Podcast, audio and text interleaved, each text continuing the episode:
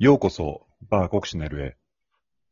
喧騒から外れた場所に佇む、バーコクシネルの店主、キヨと、常連客で後輩のアジの会話を、今夜もお楽しみください。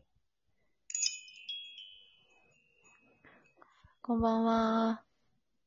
いらっしゃいませ。きょうさん来ました。この間の続き。あ、この間の続き、そうそなしに来て聞きに来てくれたんう。だ。そうなんですよ。おありがとちょっとビビールで。う。早いね。ビールね。そうオッケー。早めに上がってきました。ありがとうございます。ビールです。きょうさんは今日もウイスキー？いただきます。もう今日ちょっと飲んでるから。あ、そうなんだよ。ちょっと赤い感じ。あります。はい。じゃお疲れ様です。乾杯。あお疲れ様乾杯。いじめ。うん、いじめのいじめの話だよねそう。先週ね、私が会社で、チームでそういういじめがあるっていう話をして、部下から上司へのいじめだっていう話をしたんですけど、それっていじめかねみたいな話とかしねましたね。あの、いじめってさ、うん。パワハラとかも、パワハラとかセクハラもそうだけど、うんうん。あの、立場の強い人が弱い人にやったり、うん、抵抗できない人を選んだりするのが共通だよね。ああ、そうですね。うんうん。力関係があるか、あるな。うんん。学校とかで言ってだからもそうですよね。そうそう。いじめられる人がうん。原因があるっていうふうに、うーんなん。か、ななくてもいいのかなって思思うんだよね。抵抗しない人にしてることだから、ああ、そっか。だから、受けてる側のね。うんうん。何か悪いわけじゃない。うん。そうそう。悪いことをしてるとか、欠点があるわけとかじゃなくて、うんうん。こういう、ね、あの、抵抗、前に話したカピバラじゃないけどさ、カピバラ、はいはいじゃないけど、言っていいと思ってるみたいなね。カうん。ピバラってね、なんか、ちょっと攻撃されても自分がそっと毒っていう。絶対やり返さないっていう。ね本当に。カピバラはね。カピバラの前に。動物がだから集まるみたいなの。ああ、そっか。カピバラは、確かに反撃もしてこないけど、相手をそういう、なんか、いじめるみたいな状態にも別にしないのか。そうそうそう。やっぱり、で、無抵抗な人をうん。会う人っていうのは、うん何か、なんだろう。人を攻撃するうん。人を信じられない人だったりう、ん人を愛せない、愛する勇気を持ってなかったり、多分自分で自分を愛していないというか、ああ。そういう人なの。自分の問題というか、自分の中の欠けてる部分とかを外に出しちゃう、外で攻撃しちゃう？自分も、自分も誰かに攻撃されて何も言えな言えなかったとか、あー。あー、それあるかもな。うんうん。理不尽を感じてる、経験をしてる人なんだと思うんうん。なんかその、私の、えっと、い言ってた、その、いじめをしてる、えっと、部下の方は、なんかこう自分の口で前言ってたのは、その、私は上下関係に厳しいと。その、うん上には絶対に従うし、下にはすごく厳しくするって言ってたんですよ。自分の口でう。ね。自分で言うんだ。そうそうそう。で、私はその人よりもちょっと先に入ってたから、多分、彼女的には序列上なんですよ。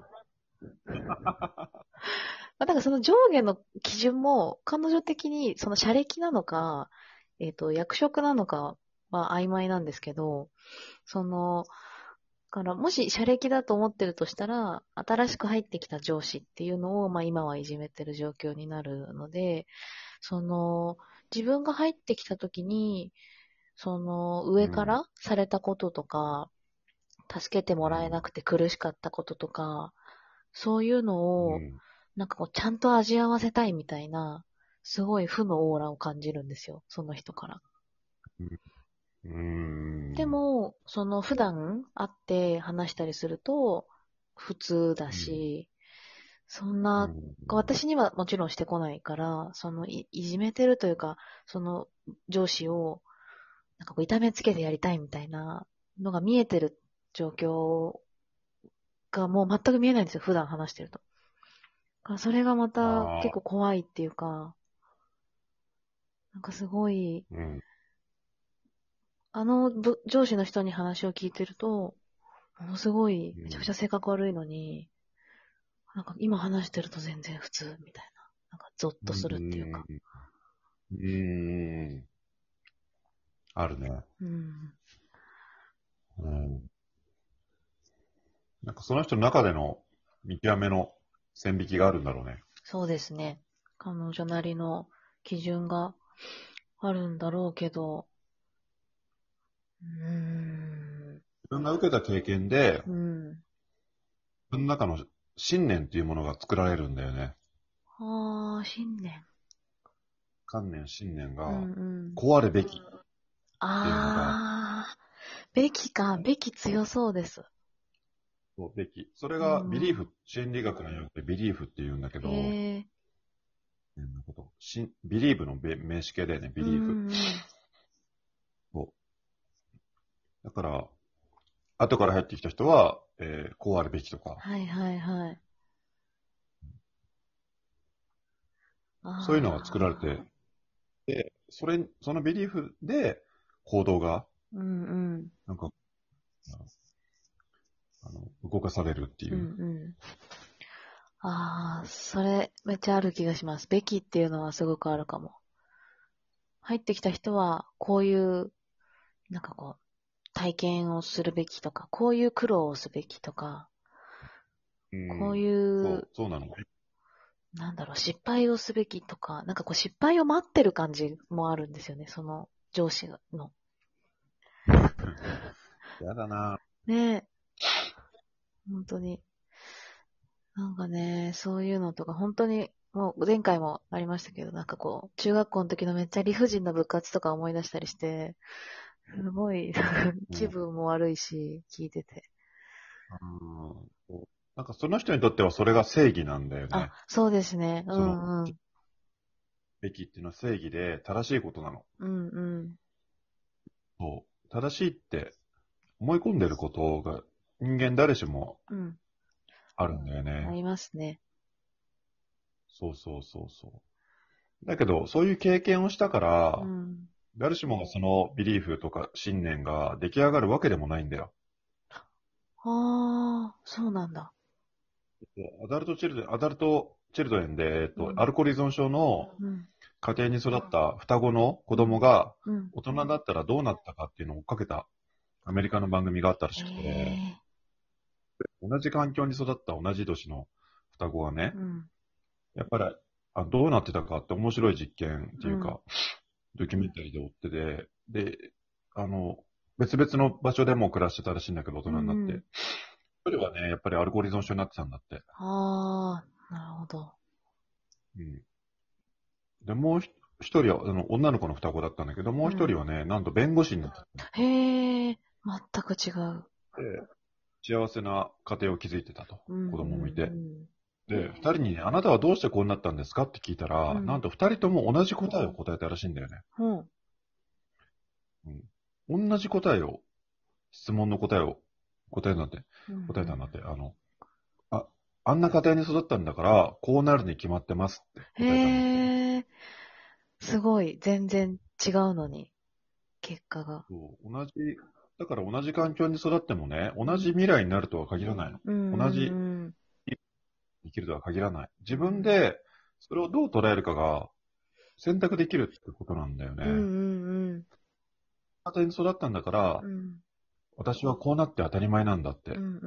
いう被害者の意識、ああ。被害者としてか、自分はコントロールできないんだと、未来はコントロールできないんだと思ってしまうのか、もしくは、えっと、そこから教訓を得て、うん。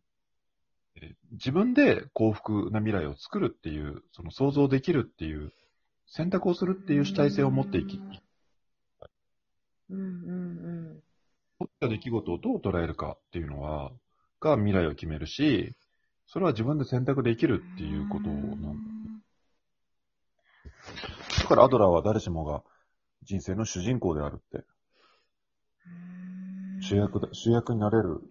みんなが自分の人生の主役っていうふうにアドラーは言ってるんだよね。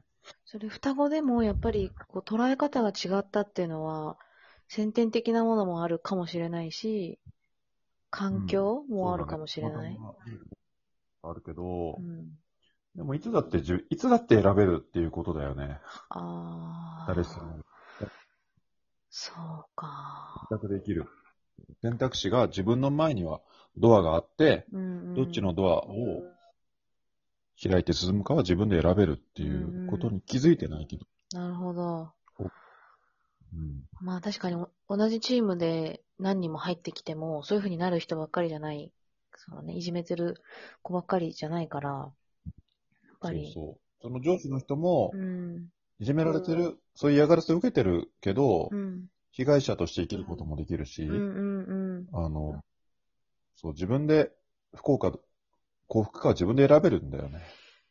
いやー、マジかなるほど。いいけどね、厳しい本当ですね。とも言える。し、うん。あの、希望があるとも言えるよね。そうですね。ああ、もう今日も閉店じゃないですか。早い。もう、10秒で閉店。10秒でやっちゃう。また来なきゃ。